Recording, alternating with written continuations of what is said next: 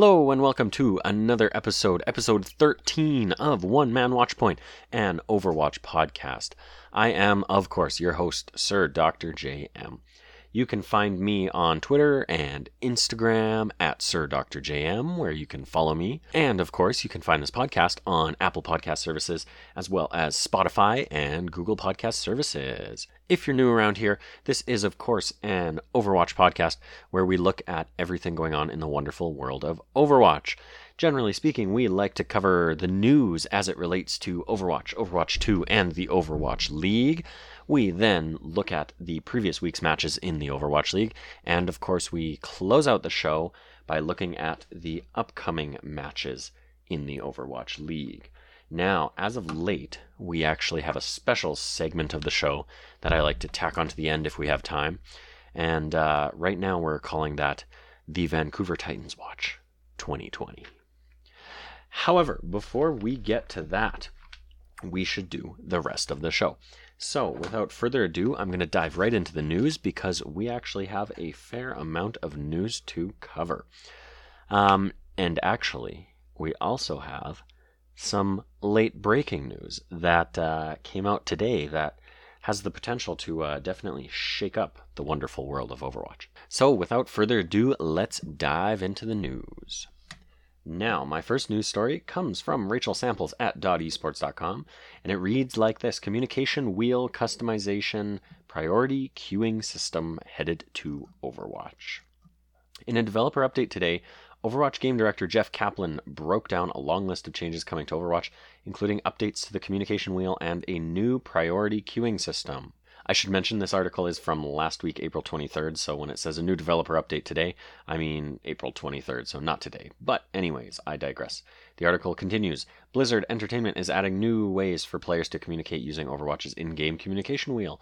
The developer worked with Overwatch's cast of voice, voice actors to create spoken lines for each of the game's 32 heroes. These callouts range from a simple goodbye or sorry to a numbered countdown for players to further collaborate their efforts in a match.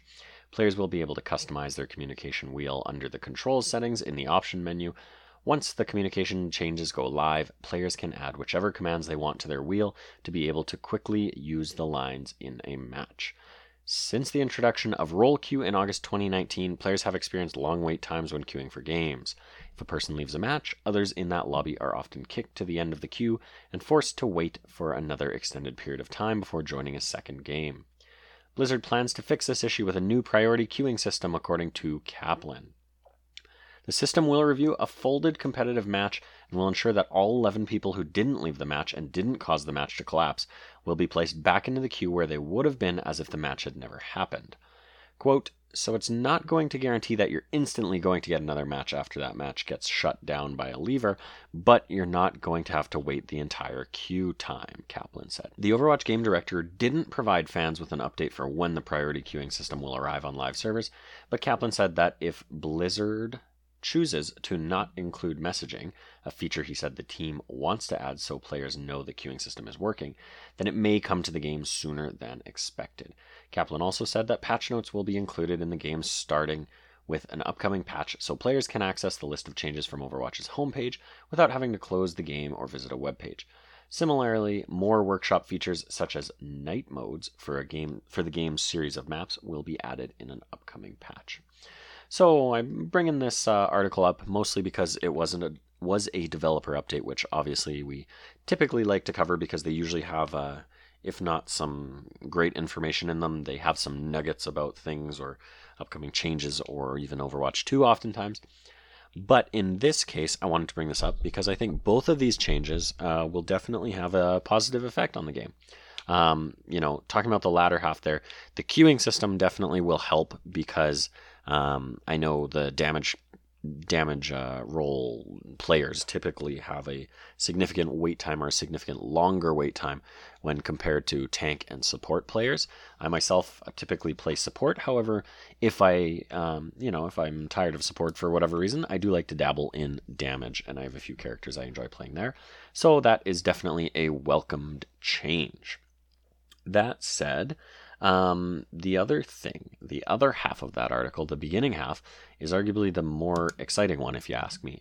Um, The queue time, like I say, doesn't super affect me just because I typically play support, but I'm sure it'll affect a lot of you out there.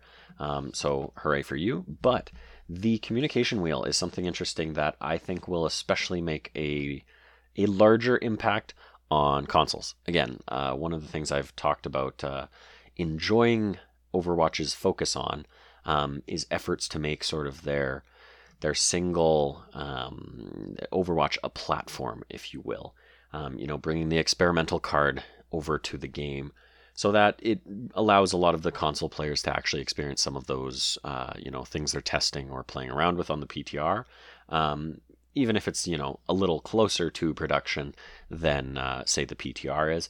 I, I definitely have talked about in the past how I think that's a very player positive move, um, and I think this is too because on console per, in particular, I think you find a lot of players not using the um, the the uh, headset um, and voice communication oftentimes. I know I myself tend not to. I prefer to you know rely on someone else to either direct the match over their headset, which oftentimes is, you know, there's only one or two people on console with a headset on, or there's none. And when there's none, you often do run into people who are just dead silent. Um, when that's the case, I often try to, you know, wrangle them a little bit using the current communication wheel. And honestly, the the two largest uh, or most used commands for me are the group up with me and the acknowledged. Um, acknowledge so that you can, when someone else says group up with me, you can acknowledge it and then go stand with them or wait with them as you regroup, kind of thing. And then the uh, group up with me for when people are just rushing in and being idiots like that. So, anyways, um, I bring this one up as well with a screenshot that I've got here of uh, what the potential communication wheel could look like.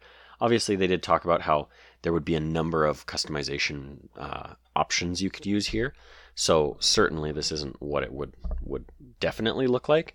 However, I did see this one floating around on the internet, and you can obviously just go Google uh, Overwatch new communication wheel and go to Google Images, and you'll you'll find some. But just to look at one here, I see this one has the top option as going in with a little forward facing arrow and then going clockwise we have countdown with a three. We have defending with a sort of shield and a chest piece, or chest piece, sorry.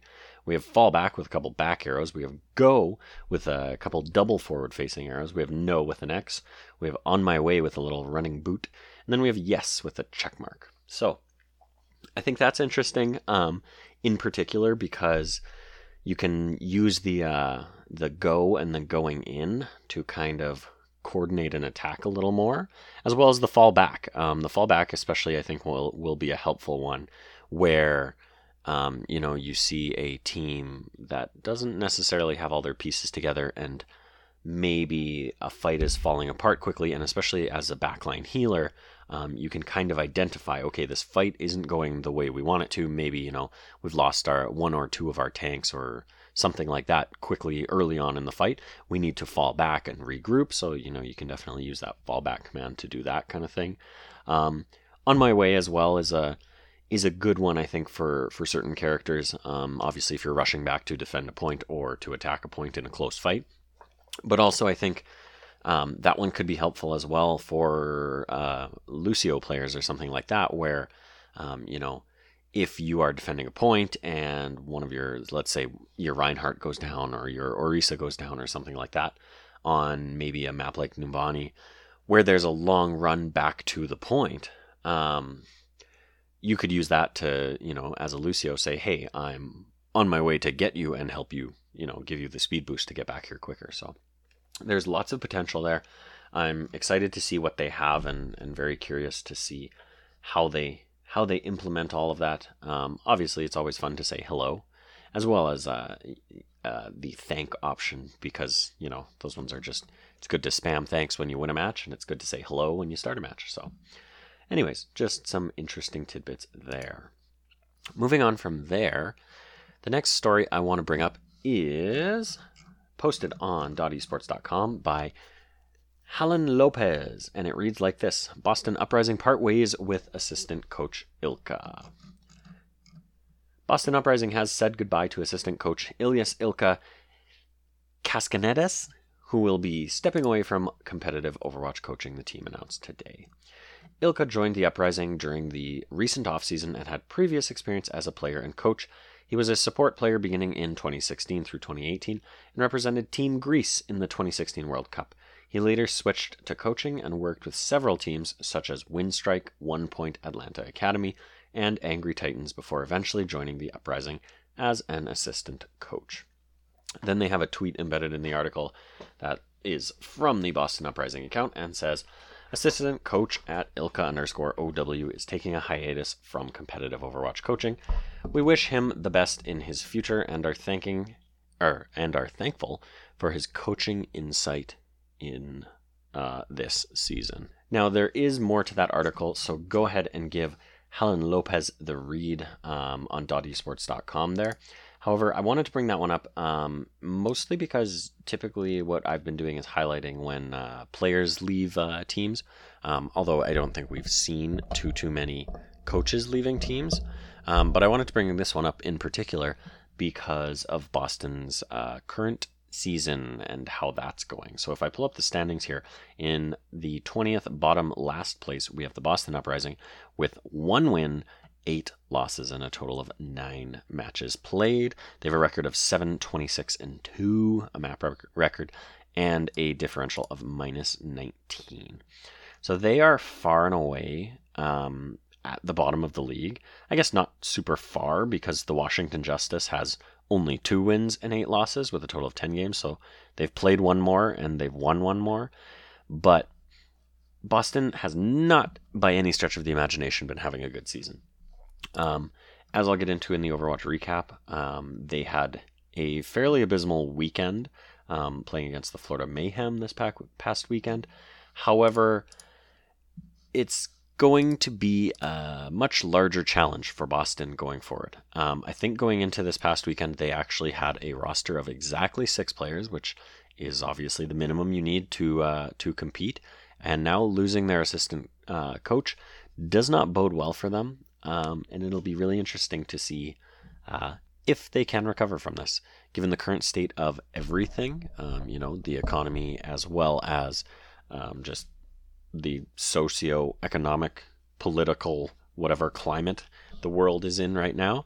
Um, it'll be very interesting to see if Boston, I don't want to say it, but is around a year from now.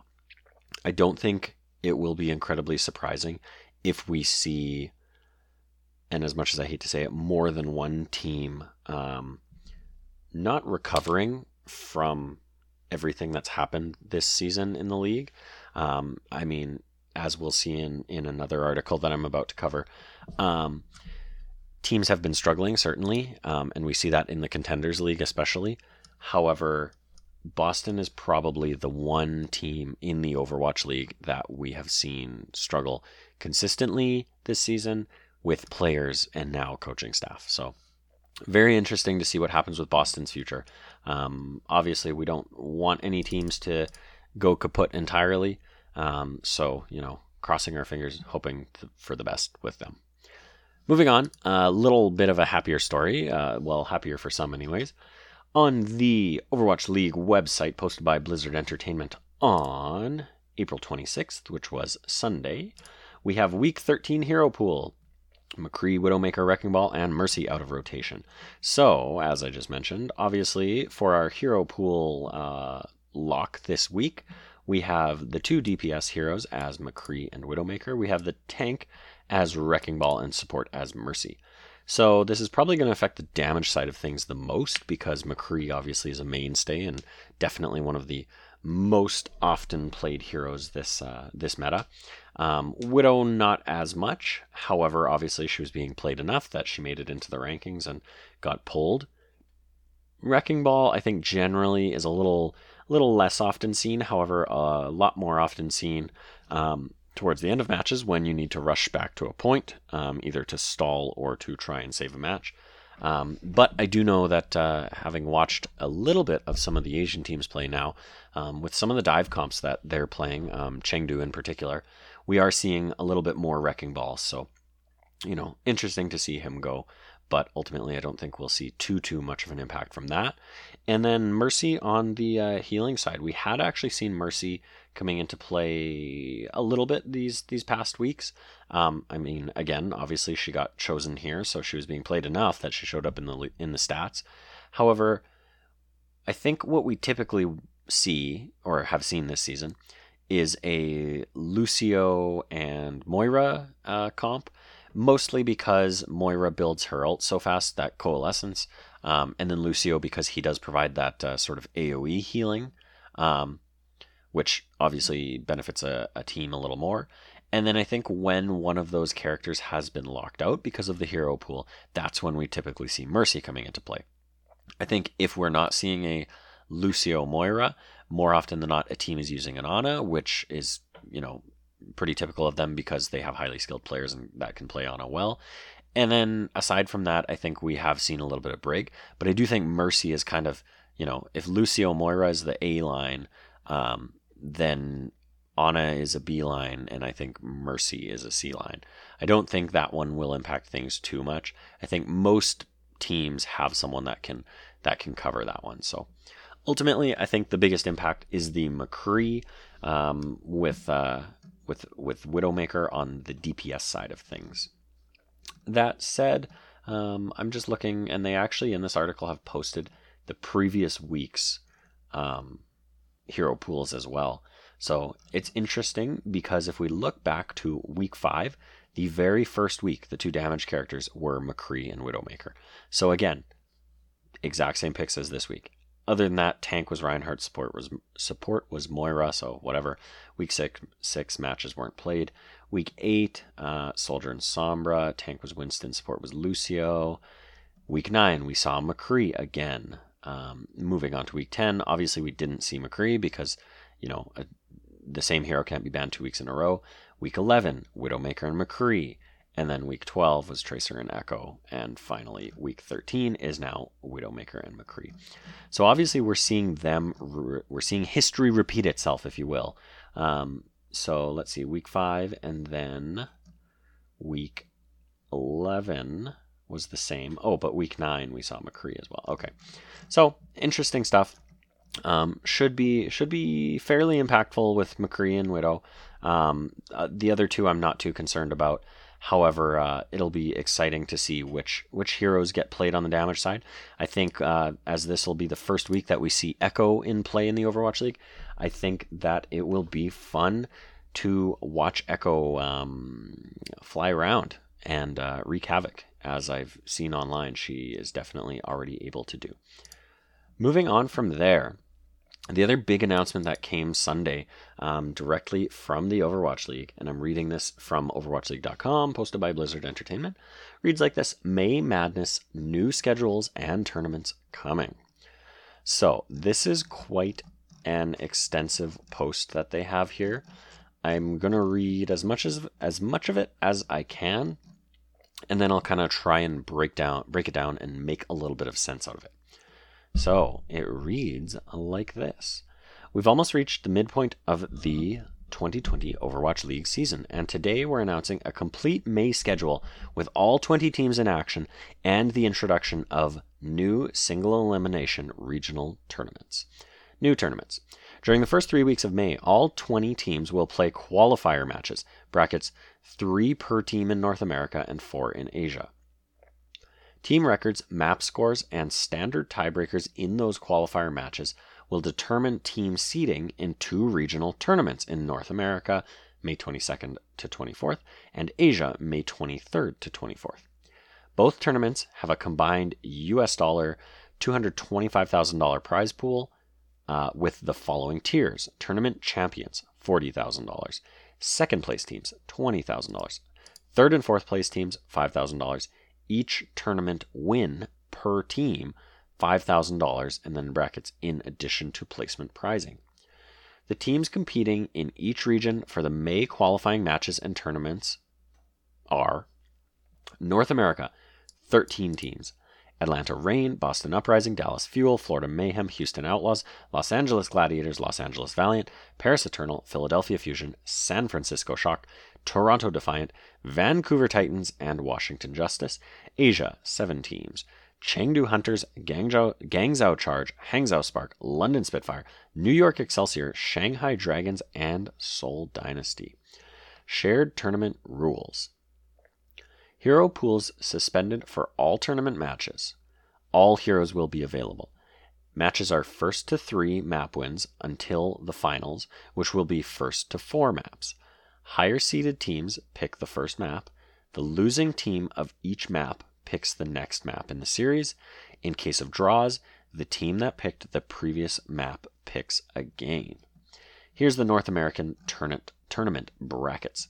Qualifying May 22nd, Friday, knockouts. Game one is the 12th seed versus the 13th seed. And okay, so they have some images here of the actual breakdown of the, uh, you know, of when the games are taking place. So May 22nd, 23rd, 24th. Um, if I'm looking here, 22nd is a Friday, 23rd is Saturday, 24th is Sunday. The finals will happen, the semifinals and finals will happen on the Sunday. Moving on from there, specific rules for the North American tournament. And that is, of course, because they have 13 teams playing, um, whereas in the Asia tournament they have seven. So the rules look like this qualification. The 12th versus 13th seed match does not count for prizing. And that's obviously to determine placements. Knockouts. The 5th to 7th seeds get to pick their opponent, with the 5th seed selecting first. Quarterfinals. The 1 to 4 seeds get an automatic bye to this round, and the 1 to 3 seeds get to pick their opponent from advancing teams, with the 1 seed selecting first. Semifinals and finals. Fixed matchups based on progression through the brackets. And here's the Asia, Asia tournament bracket. So this one actually, you know, just looking at the images makes a little more, a little bit more sense, um, just because there's so many less teams that it actually works out to be a uh, relatively clean looking bracket. Specific rules for Asia tournament. All seven teams qualify with no qualifying ma- qualification match. Quarterfinals. The two and three seeds get to pick their opponent, with the two seeds selecting first. Semifinals and finals. Fixed matchups based on progression through the bracket, with the one seed getting an automatic bye into the semis. The May qualifier matches count in the overall season standings, but individual tournament matches do not count. However, the top four finishers in each region's tournament will earn a fixed number of bonus wins that do count in the standings towards playoff qualification. Tournament champions, three wins. Second place teams, two wins. Third and fourth place teams, one win. May schedule. Okay, I'm actually going to stop there and I'll talk about the May schedule uh, after that. So, obviously, there's a lot to digest there. I highly recommend you go check out this article. If you just Google Overwatch League news, you'll find the link, um, and it breaks it down exactly as I read it there. Um, there's a lot going on here, though. Obviously, um, interesting stuff because we're going to see. You know, they they've made a clear distinction between North America and Asia, which is great. Um, just because of the time differences and everything, it does make the the two sort of divisions um, difficult to have those teams compete against each other. So this does keep it a little more, you know, a little more excluded in, in some ways, but a little more organized as well, um, because it's hard for all these teams to play one another like this. It's a really nice breakdown that they have with the qualification knockouts, quarterfinals, and semifinals. Um, it really, you know, when they explain this on air and everything, my head was kind of swimming looking at these images and everything. I don't think, uh, I forget, I think they had the uh, director of the game, it wasn't Jeff, uh, maybe VP of the Overwatch League, uh, discussing it or announcing it. And his, his, announcement wasn't super clear. So this does lay it out a lot nicer and make things a lot more clear. Um, the other thing that I like about this is that it says at the end here the May qualifier matches count in the overall season standings, but individual tournament matches do not count. However, the top four finishers in each region's tournament will earn a fixed number of bonus wins that do count in the standings towards playoff call, playoffs qualification. So what that says to me is that basically most of the games played in May will be normal games. However, when it comes to this, um, the qualifier matches count in the overall season standings, but the individual tournament matches don't. So there will be a period of matches here where the, they will only matter for tournament placement.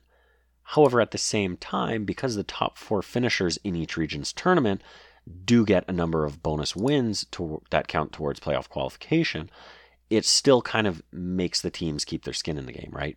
It gives them a reason to want to place at the top of these tournaments. Whereas if they didn't have those wins going towards, you know, the tournament champion, second place, third place, and fourth place, then it would definitely pose a question of, okay, well, why are the teams really going to try all that hard to qualify? Isn't that just going to mean they have to play more? So I like that they break it down like that. Um, so again, go check out this article if you want to see the exact breakdown rather than me just spewing it out to you. I think this is really exciting though, seeing as at this point in the season we were supposed to have a mid-season tournament that obviously there's no no possible way that could have happened as it was originally planned, being that obviously uh, the world basically shut down because of the coronavirus and everything. So it's really exciting to see this tournament, uh, you know, coming up and kind of being a bit of an amalgamation of the plans that were likely in place before all of this happened and uh, having to adapt to the changing landscape of which we live in. Moving on from there, uh, later on in the article, or at the end of the article, they also have the May schedule. So I'll just read that real quick. Matches leading up to the tournaments will feature a wider variety of matchups in North America, with all 13 teams now able to play each other on shared servers. Weekly hero pools will remain in effect, as will a predetermined map pool, which is set to switch to new maps as we head into week 14. Here's the week 13 to 15 schedule. Now, the reason I bring this up is because, um, and this ties into our uh, Vancouver Titans watch, which we'll cut to at the end of the show. Um, but this ties into that because when they were unveiling the tournament schedule and everything, they did show some of this. And obviously, all Vancouver Titans fans, who, as you know from my last episode, are a little on edge right now, noticed that the Vancouver Titans were first listed in the North American teams um, that will uh, play in the tournament. But then also, when they showed the schedule, we all noticed the Vancouver Titans listed, I believe, uh, once, twice, three, four times, no less than four times on the schedule. I believe it's exactly four times on the schedule. And that would be twice in week 14, twice in week 15, none in week 13, which is obviously this upcoming weekend. So, I won't go too much into that right now, um, just because I'll talk about that in the Vancouver Titans watch, of course. But it was interesting, and we all kind of perked up a little bit when we saw that. Moving on from there, as I mentioned, that was a bit of a long one. This next one, um, not so long. I will give the article a full read, however. Um, it's from Pedro Perez at dotesports.com. But go ahead and give him the read because it is very uh, nicely comprehensive, and that's actually why I want to read it. Um, I don't have too much input on this one, but uh, obviously it's a bit of a bit of a sad article. So it reads like this: Team Envy drops out of Overwatch contenders. Team Envy won't be a part of Overwatch Contenders anymore. The organization disbanded its Contenders roster last night and became the latest in a line of teams to give up on their lineup for the competition. Today, we part ways with our contenders team, Envy said. Former DPS Stefan Onigod Fiskerstrand confirmed that the organization doesn't plan to rebuild. The team had great success in the contenders scene. In 2019, Envy were the champion of both seasons of the tournament and landed a second place finish in the Atlantic Showdown, which pits organizations from North America, Europe, and South America against each other in a gauntlet. Envy follows a long list of organizations that have dropped their contenders teams over the past year. The Overwatch League's San Francisco Shock disbanded its academy team, NRG Esports early in 2019, followed by the Florida Mayhem's Mayhem Academy. The New York Excelsior also squelched its XL2 Academy lineup in November 2019, and the Los Angeles Gladiators gave up on the Gladiators Legion late in 2019. The casualties continued in 2020 after the Atlanta Reign's ATL Academy went on hiatus, quote, until further notice in March, and the Toronto Defiant disbanded its academy team, the Montreal Rebellion, earlier this month. Chinese contenders also didn't escape unscathed, with the Chengdu Hunters and Guangzhou Charge both disbanding their academy teams. Although Envy has dropped out of contenders, its players have banded together to create Team Doge, a six man squad that has its sights on the next season of the Contenders series. So again, you know, I personally, I'm I've never watched any. Well, I've watched a tiny bit of Contenders, but I've not followed Contenders at all. But regardless, it's obviously very sad to hear about all these closures. Um, I know I reported on the uh, closure of the Montreal Rebellion. I think that was last week. So, you know, you hate to see it happen because obviously it doesn't bode well for the future of the Overwatch League um, when all of the uh, sort of farm teams and development teams are uh, collapsing upon each other. However, hopefully we will see a brighter future soon. Moving on from there. Now I know the the May tournament, the May Madness tournament and schedules was a big big article and a big deal and a huge announcement for the league. Moving on from that, though, we have arguably an even larger announcement. Now, when the May tournament and schedule was announced on Sunday, I thought, wow, that was a great, uh, great announcement, and you know, there's a lot to dive into there, and I can't wait to record to dive into that. Last night, which would have been Monday, April 27th, I did plan to record, and I just didn't get around to it because life got in the way. And now that this news has broke today, I'm very glad that I didn't record yesterday. Because this news, uh, honestly, could warrant its own entire show. I'll read you the article from dotesports.com, posted by everyone's favorite Liz Richardson, and it reads like this. Sinatraa retires from Overwatch, reportedly moving to Valorant. Even the greatest of legacies come to an end. Overwatch DPS player Sinatraa is leaving the San Francisco Shock, the 2019 championship team announced today. Sinatraa was last year's Overwatch League MVP, leading the San Francisco Shock to a grand finals win against the Vancouver Titans. The announcement from the San Francisco Shock follows a report from ESPN Esports that Sinatraa is leaving the competitive Overwatch scene to pursue a, a pro career in Valorant. ESPN reports that he'll sign with Sentinels, the former owner of the Los Angeles Gladiators. Sinatraa was one of the youngest players to an Overwatch signed to an Overwatch League team when the San Francisco Shock acquired him at the age of 17 when the league first began. After an impressive performance at the 2017 Overwatch World Cup, the rumors of his large salary led to the nickname Mr. 150k. He was ineligible to play in the Overwatch League until he turned 18 midway through the first season. The San Francisco Shock didn't have a stellar first season in the Overwatch League, but came back with a vengeance in 2019. Sinatraa played multiple damage and tank heroes across various metas, earning him the title of 2019 Overwatch League MVP. Sinatraa made a statement on Twitter about his choice to leave the Overwatch scene and thanked his teammates on the San Francisco Shock. Now, let me just see if I can actually pull up his Twitter there. Uh, wow, okay. This is a very long thing that he wrote. I actually haven't read this. However, I'll go ahead and give it a read right now. So, this was posted by Sinatraa, and it reads like this I'm just gonna jump straight into why I retired and talk about my teammates. Straight up, just lost passion for the game. IDK what the real killer was for me but maybe it was 222 lock, maybe it was bans, I'm not sure. Dot dot dot. I just know it was hard for me to log on to play, and I didn't have fun in scrim slash ranked at all anymore. I did not make this decision in one day. It took a full month of nonstop thinking every day and sleepless nights from being so stressed. It fucking sucked, but ultimately I wanted to do what's right for me. I want to thank NRG slash Shock and Owl for giving me a chance and making my dreams come true. Brackets, shout out Andy, Brett, Jamie, Hart. Last thing, I just want to say sorry to all my fans, fans of Owl, and everyone on Shock.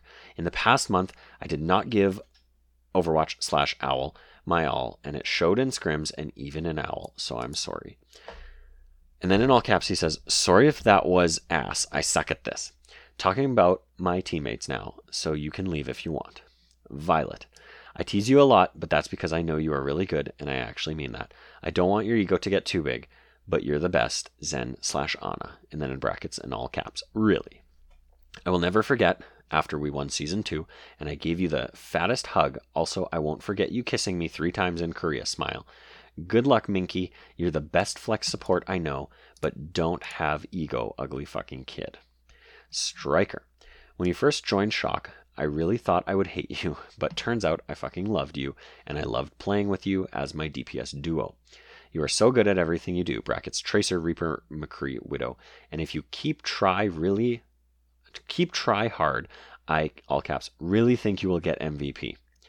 Also, you're the most handsome and funny in Owl. Smiley face 1v1 me, Valorant really easy. Rascal. Gonna miss the random ass talks we had about our girlfriends explaining sports to you. Shows all white the gym. You are funny as fuck, and I'm glad I got to meet you and call you my friend. Also, you are the best on Shock because you won at Star Wars Duel of the Fates 1v1 champion at Rascal hashtag ad. Architect. Gonna miss you so much, Minho. You are the most positive person I have ever met in my life. All season two and three, when I'm down, you always cheer me up because you're so happy all the time. Every team needs you, and you helped me through a lot. I really believe if you practice hard, you can be the best flex DPS in the game, 100% all caps. Practice for me, Minho. I will message you throughout Owl. I love you, man. Choi. Wow, this is this is quite long. Okay, now that I'm reading through this, I realize he's literally just talking about all of his all of his uh, players and teammates and everything that he's uh, that he's worked with, everyone that he's worked with. So I won't bother reading that on air. You can go find that if you really want to. Um, but this article also has an embedded tweet from the San Francisco Shock saying, He came, he saw, and he conquered. Thank you and best of luck in your future endeavors at Sinatraa, and a picture of Sinatraa. So, obviously, no secret here that they are saying goodbye to him, which is a part of why this was so interesting when it broke today. Um, I definitely, when I was uh, originally reading about it, I had thought that it was a rumor. I thought it was a surprise. And then seeing the San Francisco Shock Twitter account tweet about it obviously confirms that no, he is in fact leaving. Um, the part that I think is yet to be confirmed is the Valorant piece, which is what makes this truly, truly interesting. Now, for those of you that don't know, although I don't know how you wouldn't know if you're a fan of Overwatch, you've probably heard of Valorant at this point. But Valorant is sort of the, I guess, latest uh, hit streamer game. Um, coming from Riot Games, the same company that made League of Legends, and is really it's a sorry it's a first person sort of uh, ability based uh, shooter. Um, it really appears when you watch it to be going after the CSGO market with a hint or a dash of Overwatch as well. Um, you know, I've watched a lot of streamers, I've read a lot of stuff about it, and I personally do think it looks very fun. What I've read is that, you know, it is. Um, it's a lot less focused on the heroes. It is a lot more focused on the Counter Strike side of it, which is where the competitive side comes from. And then the hero abilities sort of layer on top of that, which makes it different, obviously, from Overwatch, where Overwatch is very focused on not so much the um, shooting aspects or the you know kind of first person aspects it's more focused on the individual heroes and the builds that they have the the compositions that you make when you put those heroes together valorant is a lot more of a sort of traditional first person shooter with these crazy abilities on top whereas Overwatch is a crazy ability 6v6 game kind of thing. So, the other side of that is that obviously Valorant isn't, I think, even technically out of beta yet. If I'm not mistaken, um, the way Riot's released it is, you know, they released it to streamers, and if you watch streamers, they earn drops, and that can get you an invite into the Valorant beta, where you can then play, and obviously they're still testing and tweaking things. Um, beyond that, though, the question has to be asked. Obviously, reading uh, Sinatraa's post there, his his Twitter rant thing, he obviously says that his heart hasn't been in the game and he's not sure why. It sounds to me like this has been a while in the making, and maybe Valorant has sort of captured some of some of that energy in him. That said, it does seem odd if it's been that long that he hasn't been enjoying himself, that this is only coming up now. Obviously, in the past few weeks uh, in the Overwatch League, we haven't been seeing Sinatraa play, and I had been questioning that. Um, I know on a couple of my episodes, I said, you know, why aren't they, why aren't they doing that? Are they trying to make him take more of a leadership role or something to that extent? Uh, well, it sounds like that's definitely not the case.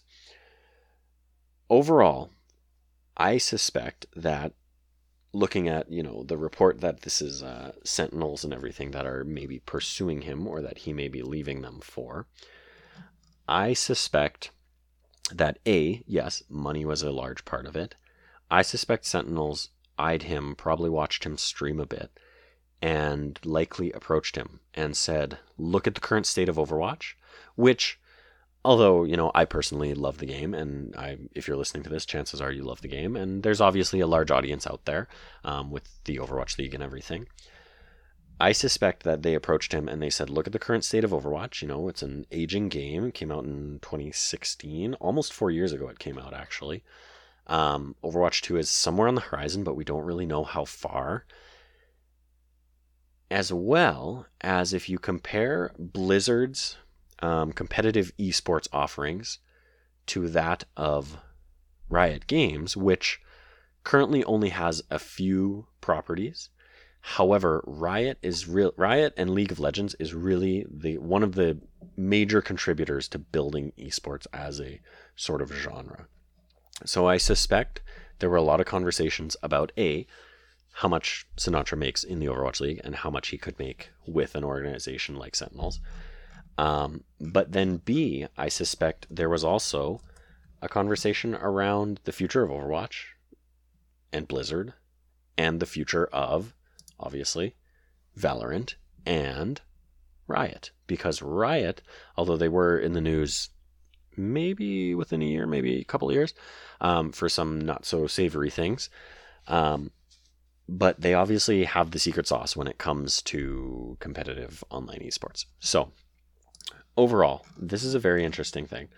Um, I'm looking forward to hearing more about this. Hopefully, we will get more insight into maybe conversations that went on in the background and things like that. However, I wouldn't wouldn't necessarily hold my breath, but it'll be interesting to see if in fact Sinatraa does end up over there, and if he has the same impact over uh, in another game that he has had in Overwatch. Because I think there was no denying last year. You know, obviously my favorite team is the Vancouver Titans. Obviously, the San Francisco Shock beat the Vancouver Titans more than once. Um, but regardless of that, I do think that Sinatraa was far and away the MVP of the season. Um, if you looked at his consistency, if you looked at his um, flex and his play across multiple different characters, and not only multiple different characters, but multiple different roles on a team. Um, as that article points out, you know, he was able to play damage. He was able to play a lot of damage characters really well. He was able to play a lot of tank characters really well, and that's actually what we saw a little more of him doing this past uh, um, season already was playing the the more tank characters. So, um, you know, it'll be very interesting to see where he lands and how things turn out. As well as it'll be interesting to see once Overwatch 2 comes uh, finally comes out or gets a release date or anything like that, if he does gravitate back towards Overwatch, um, because who knows, that's a possibility as well. So, anyways, very very interesting stuff. And oh, the point I was making is that uh, Sinatraa was clearing away the MVP of last season. Um, it was well deserved, well deserved, and well earned. But obviously a big shakeup with him leaving. Um, the other obvious elephant in the room is what happens to the San Francisco Shock. Now, I think that's less of a question mark because these past few weeks we haven't been seeing Sinatraa play with them. So obviously that kind of says, well, you know, they might just be okay without him. That said, I've talked a lot on this show as well about how I felt like the San Francisco Shock we were seeing weren't the same San Francisco shock that we had seen last season. They didn't feel as cohesive, they didn't feel like they were as much of a unit. And I suspect a lot of that is because of this. Who knows how much they really knew as players or even the staff. However, when you're down sort of one of your star players, um, it definitely has an effect on on people. So really big deal um, and really interesting to see what happens going forward. Now that it's all out in the open, I do wonder if we will see a bit of bit of more of a change from the San Francisco shock. Um, and then, of course, there's also the question of well, San Francisco has a lot of LA and LA in their te- in their uh, schedule lately. So once things change on that front, will we see a bit more of a change? Now, that was a very long article, and that was a lot of jammering, yammering, whatever, that I just did. Hopefully, you're able to follow that. Um, hopefully, that all made sense. If, if you have questions for me or thoughts on uh, what exactly has happened with Sinatraa and all of that, reach out to me. Tweet at me at Sir DRJM on Twitter. Moving on from there, that is all of the news that I have for this week. Now, that is probably the largest news section on this show I've done. I don't think I've ever talked for 45 minutes about the news. Usually, the Owl recap and the look at the upcoming schedule, um, the Owl flying at you segment, is usually what takes up sort of the latter half of the show and oftentimes the back three quarters of the show. But I'm not going to make this episode too too long because I also want to go to bed because it's late. But I will get into the Owl recap briefly here. Now, looking at week 12, um, we had some good matchups. I know I talked on last episode. I was looking forward to actually a number of matches this past weekend. That said, I actually got a little busy and didn't end up watching as many matches as I wanted to, or didn't end up watching them as closely as I wanted to. But let's dive right in there and start with our first match on Saturday, April 25th.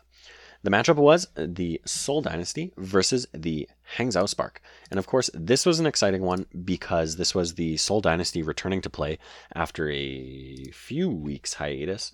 Um, so it was overall really exciting to see them back. I did catch some of the replay on this one because I wanted to see Seoul play. However, I actually, the match I was more excited to see Seoul play in was the Sunday matchup against the Shanghai Dragons, which they had. So I actually watched more of that match. But Anyways, I'll give you the quick breakdown of this game. It went 3 0 in favor of the Seoul Dynasty with a clean sweep of map 1 Busan going 2 0 to Seoul. Map 2 on Volskaya Industries going 3 to 2 for Seoul. And map 3 being Dorado going 3 to 1 for Seoul. So a fairly clean sweep there. Um, I'm sure Seoul fans were excited to see that because uh, that looks like a fairly decisive win there. Moving on from there, second game, Saturday, April 25th, was the Guangzhou Charge against the Shanghai Dragons. And again, it was another 3 0 stomping by the Shanghai Dragons. So Shanghai taking it 3 0.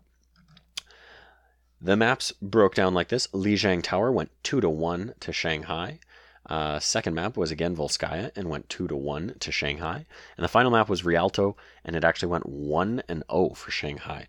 So it looks to me like Guangzhou actually put up quite the defense on that third map um, if they were able to only allow Shanghai one point. However, obviously, once it flipped and Shanghai was on the defense, they were able to hold up an even stronger uh, defense against the Guangzhou charge. The third match was the 6 a.m. for me match of the New York XL against the Chengdu Hunters. This match actually on Saturday when I did get up, I put it on, kind of had it on in the background and caught a little bit of it because I wanted to see the New York Excelsior return to play, and I obviously wanted to see Janu and uh, in in all his glory returning to the game because he's always exciting. Not Janu, sorry, JJoNak. Um, and again, it was an exciting match. Um, you know, everyone on New York looking quite strong from, you know, Libero to Saebyeolbe. Um, Hotba looked really good at times. Um, so overall, just an impressive showing from New York and a disappointing showing for Chengdu. It was, I think I mentioned this already, 3 0 for New York, and it went like this. On map 1, Oasis, we had a 2 0 for New York. Map 2 on Paris, we had a 2 0 for New York. And finally, map three on Dorado, we had a 3 0 for New York. So, very decisive win by New York. Not that I would ever really say that was in question. I think New York was the obvious pick in that matchup. However, um, you know, New York had been on a bit of a hiatus, so it was an interesting one. It could have, you know, maybe they were rusty or something. Obviously, they weren't. So, moving on. The next matchup of the day, the first one at a reasonable time for me, was the Atlanta Reign facing off the, against the Philadelphia Fusion. I was looking forward to this match as well because, as I had mentioned on my last episode, Philly was sitting right near the top. I think they were only below Seoul at the time um, in the standings. And the Atlanta Reign were sitting about fifth or sixth, I believe, if I'm not mistaken. So looking at that matchup, um, Philadelphia wound up taking it 3 and 0. So I'll give you the breakdown and then I'll go into the rounds a little bit because this match was not, uh, certainly not as decisive a win as the 3 0 score might lead you to believe. So round one was Nepal, and Philly did take it 2 0. So coming out of the gate strong, um, Philly did look really good. It definitely looked like um, they were outplaying Atlanta uh, almost at every turn. Um, Carpe, you know, matching Babybay on uh, on the um, what's it called? What's it called? What's it called? The Ashe. Um, definitely looking good there. Um, being able to pick off Erster at times and things like that. Um, Philly looked like they were really strong starting things off. But moving on from there, we went to Volskaya for map two, and it actually went six to four for Philly in, in favor of Philly, obviously. So again, you know, this is what I'm kind of talking about here, where I say that 3 0 score really didn't reflect the strong showing that Atlanta had. Atlanta did really fight for those wins. It looked a lot at times like Atlanta could take it, um, especially when Atlanta was, uh, you know, the first one on attack.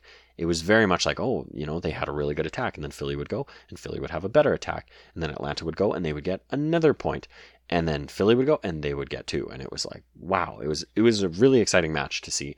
Um, with Atlanta really stretching themselves, I think um, it's it's almost too bad they didn't get at least one round because it looks like I say it looks a lot more like Philly outplayed them. Which I mean, to be fair, Philly did, but Atlanta definitely stronger than the three and zero oh shows. Um, the third map as well um, kind of ties into that it was uh, Rialto, and it actually went 5 4 for Philly. So again, Atlanta really being able to push it right to the end and sort of give it their all. So definitely an enjoyable one there, um, with Philly taking the win in the end. Moving on from there, we had the San Francisco Shock playing against, wouldn't you know it, the Los Angeles Valiant again. And San Francisco 3 0 the LAV. Map 1 was Ilios, and it went 2 0 to San Francisco. Map 2 was Hanamura, and it went 4 to 3 for San Francisco. And map 3 was Route 66, which went 3 to 2 in favor of San Francisco. Now, again, this is uh, this kind of ties into what I was what I was mentioning before. Obviously, San Francisco is still looking very dominant. Um, if we look at the standings right now, they're sitting in fifth place with five wins and two losses. Um, you know, a pretty comfortable fifth place with with the two losses. I don't really think they have to worry about anyone else in the schedule right now passing them. That said, they've got a bit of work ahead of them to move up in the in the rankings, um, especially with you know teams that look really good like Philadelphia, Shanghai, and New York, as we'll we'll talk about shortly. Um, that said, again, San Francisco, because of the current state of everything, they just keep on playing these LA teams and they just keep on beating them. So the schedule is a little bit in their favor, although I'm not trying to, you know, be an LA apologist or anything like that.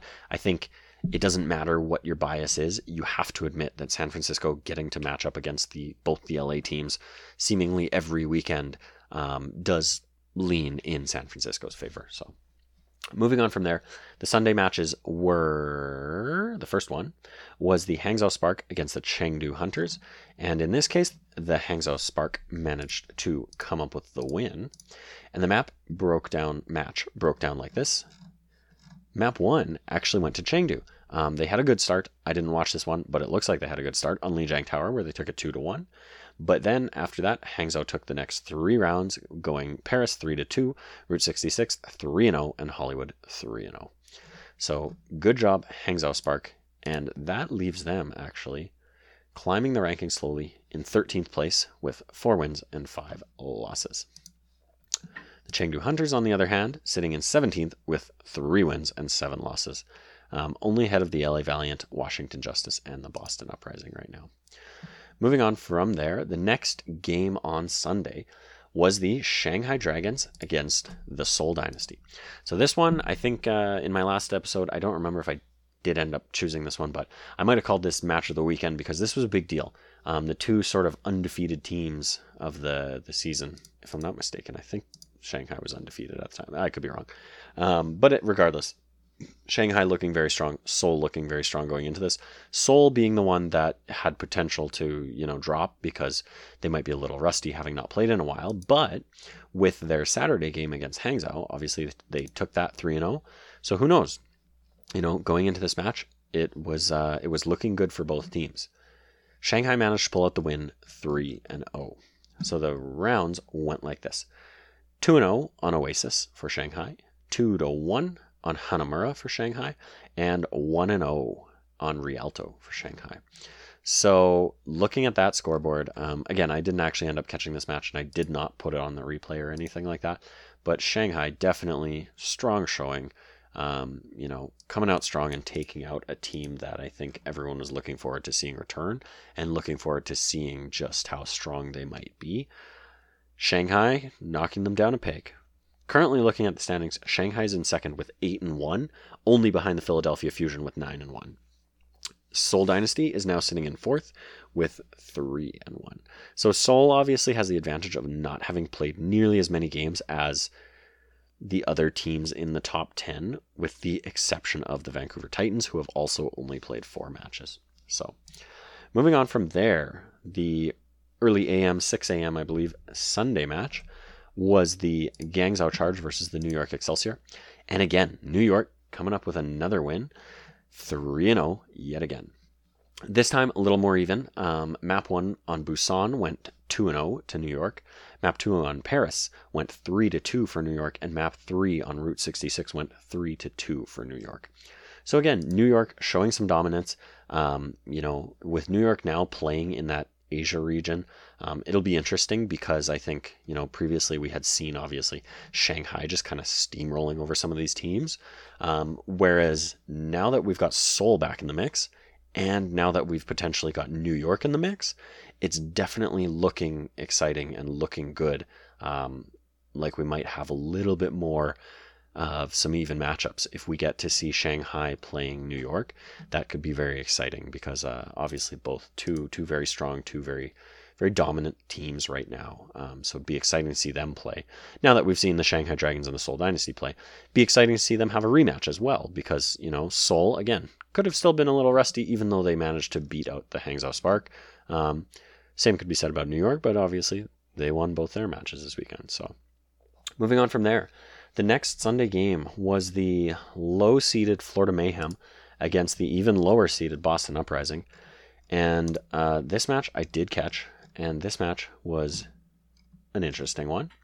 Um, Florida Mayhem taking it 3 0, and Florida looking clean as clean could be. I don't think there was any point in this match where you would have thought Florida struggled.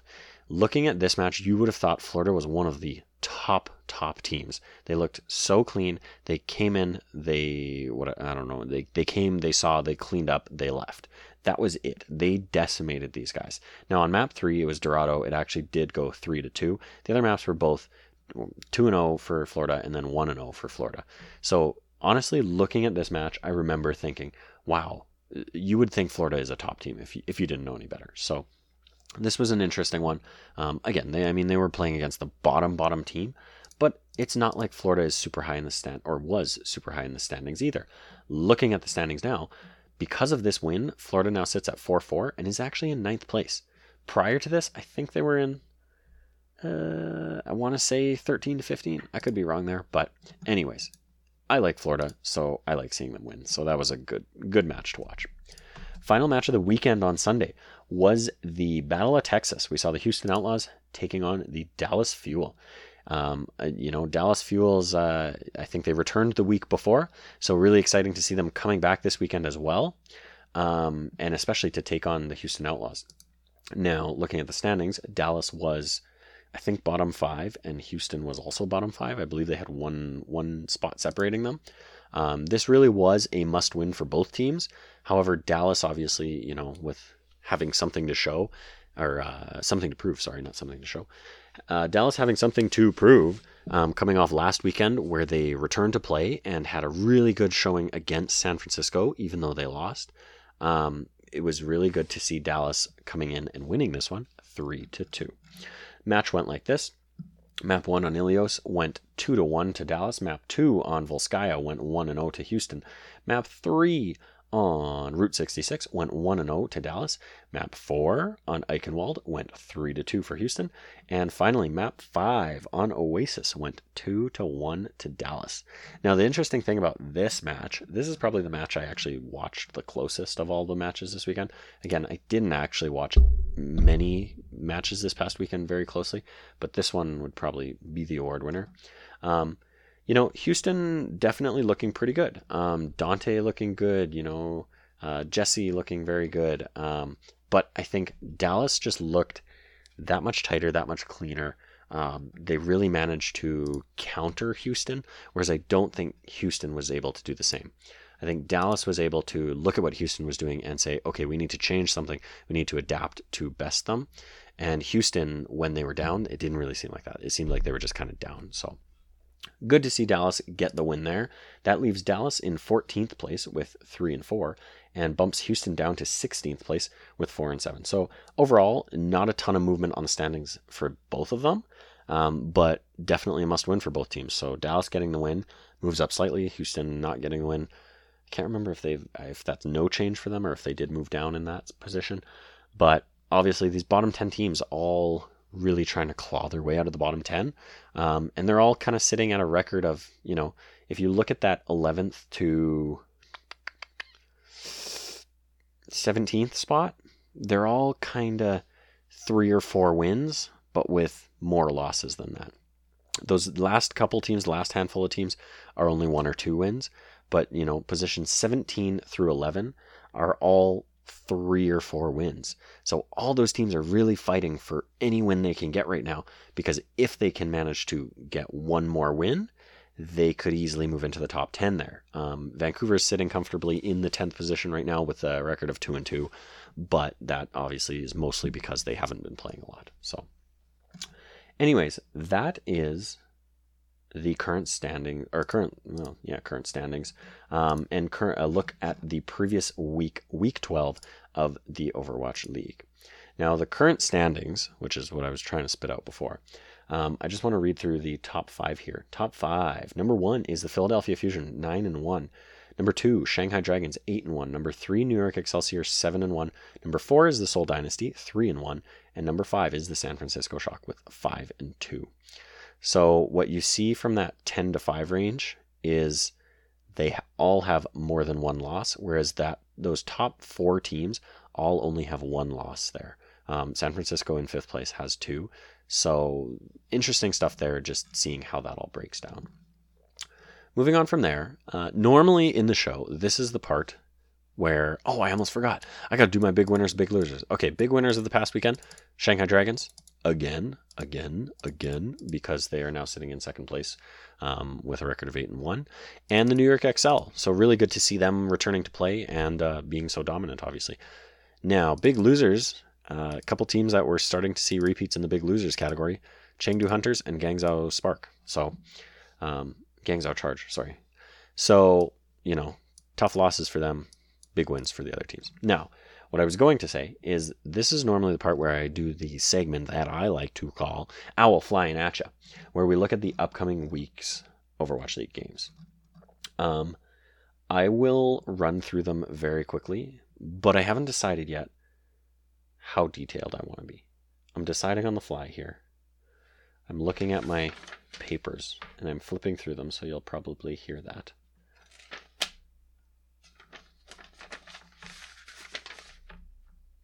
Okay. I know that was a long pause.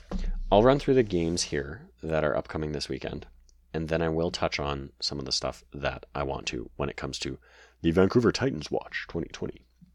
So, this upcoming weekend starts with Saturday, May 2nd. We have the Guangzhou Charge facing against the facing off against the Seoul Dynasty. After that, we have the New York Excelsior facing off against the Shanghai Dragons. There you go. That's the matchup I was just saying I wanted to see. So that's awesome. Um, hopefully Saturday morning I'll get up and I'll be able to put that match on and catch some of the the replay. Um, who do I think will win there? Is a really good question. I honestly I really don't have a pick. I have no idea how that'll go, and mostly that's because New York has been on hiatus for so long. Obviously they came out strong this past weekend, but how strong are they really when faced with a more together opponent. I don't know how to how to how to phrase that really. When New York faces an opponent that can match their skill, I think will it'll be really interesting to see who comes out on top. Anyways, moving on from there, we have the Dallas Fuel facing off against the Washington Justice, also on Saturday. Um, that one must win for both teams. Obviously, Washington sitting very low in the standings, and Dallas climbing them shortly or quickly, I guess. So fingers crossed for Dallas there. Uh, second, uh, second afternoon game on Saturday is the Los Angeles Valiant against the Atlanta Reign. Um, I'm going to put my money on Atlanta for that one. The final game on Saturday is the Houston Outlaws against the San Francisco Shock. So finally getting to see San Francisco play a team other than LA, although I do believe they have played Houston before. And uh, yeah, they yeah, money's on San Francisco there. Moving on to Sunday, we have the Seoul Dynasty taking on the Hangzhou Spark. We then have the Chengdu Hunters taking on the New York Excelsior. We then, the first afternoon game for me, we have the Philadelphia Fusion taking on the Paris Eternal, which in the last matchup, when we had that, um, did, if I'm not mistaken, go the way of the Philadelphia Fusion. However, Paris had a really strong showing, so that'll be an exciting game. Hopefully, uh, I think it's a rematch, so hopefully Paris has something up their sleeve to take that one on. The second afternoon game there, we see the Florida Mayhem once again taking on the Boston Uprising. Hopefully, Florida looks as clean as they did before, and especially against a team with uh, struggling with teammates and coaching staff. Obviously, I think Boston will. No offense to them, but likely be in shambles. And finally, the final game in the afternoon on Sunday is the Toronto Defiant against the Los Angeles Gladiators. Now, that one could be an interesting one, um, only because those two teams are placed 11th and 12th right now. Los Angeles Gladiators are ahead with 3 and 3. Toronto Defiant are in 12th with 4 and 5.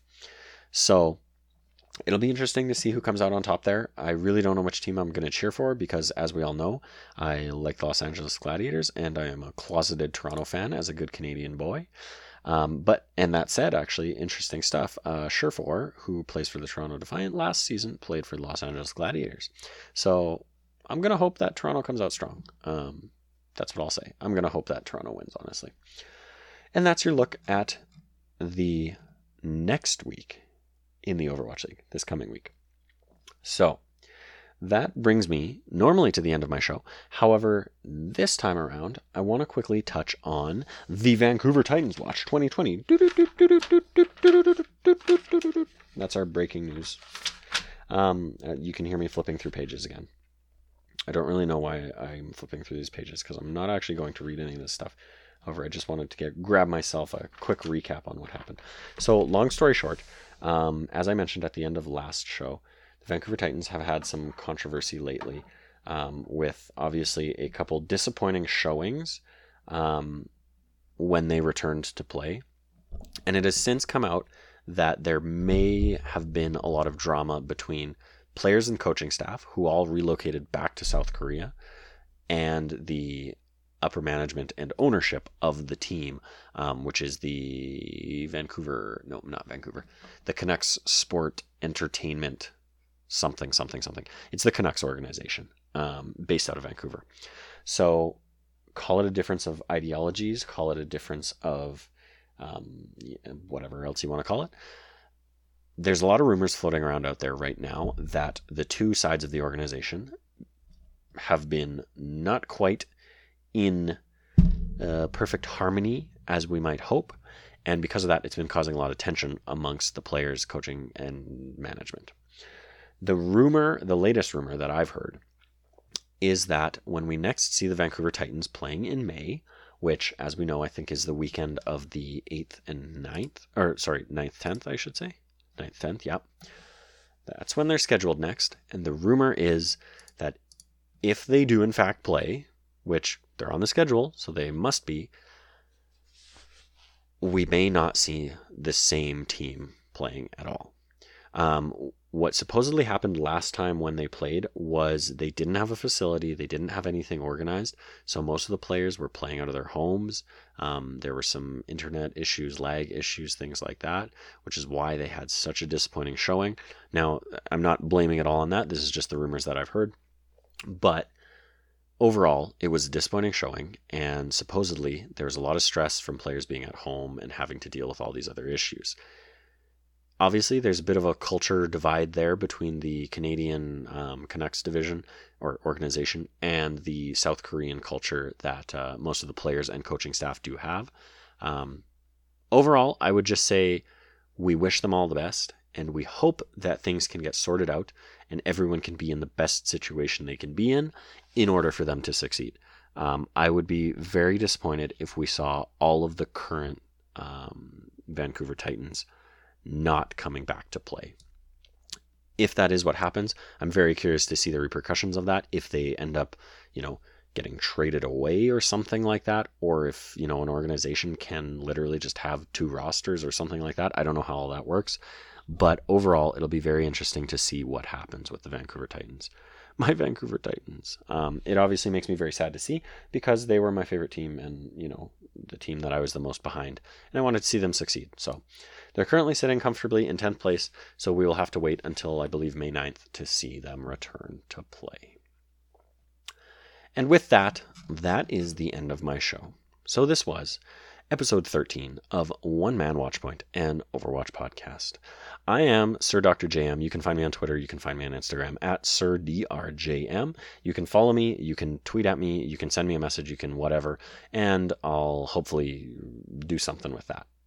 But more, hopefully, you'll reach out to me and give me some content. You can find this podcast on Apple Podcast Services as well as Google Podcast Services as well as Spotify and hopefully every other podcast service out there. If you find that it's not on something you want it on, reach out to me and I'll see about getting it on there. Um, this has been episode 13 of One Man Watchpoint, an Overwatch podcast.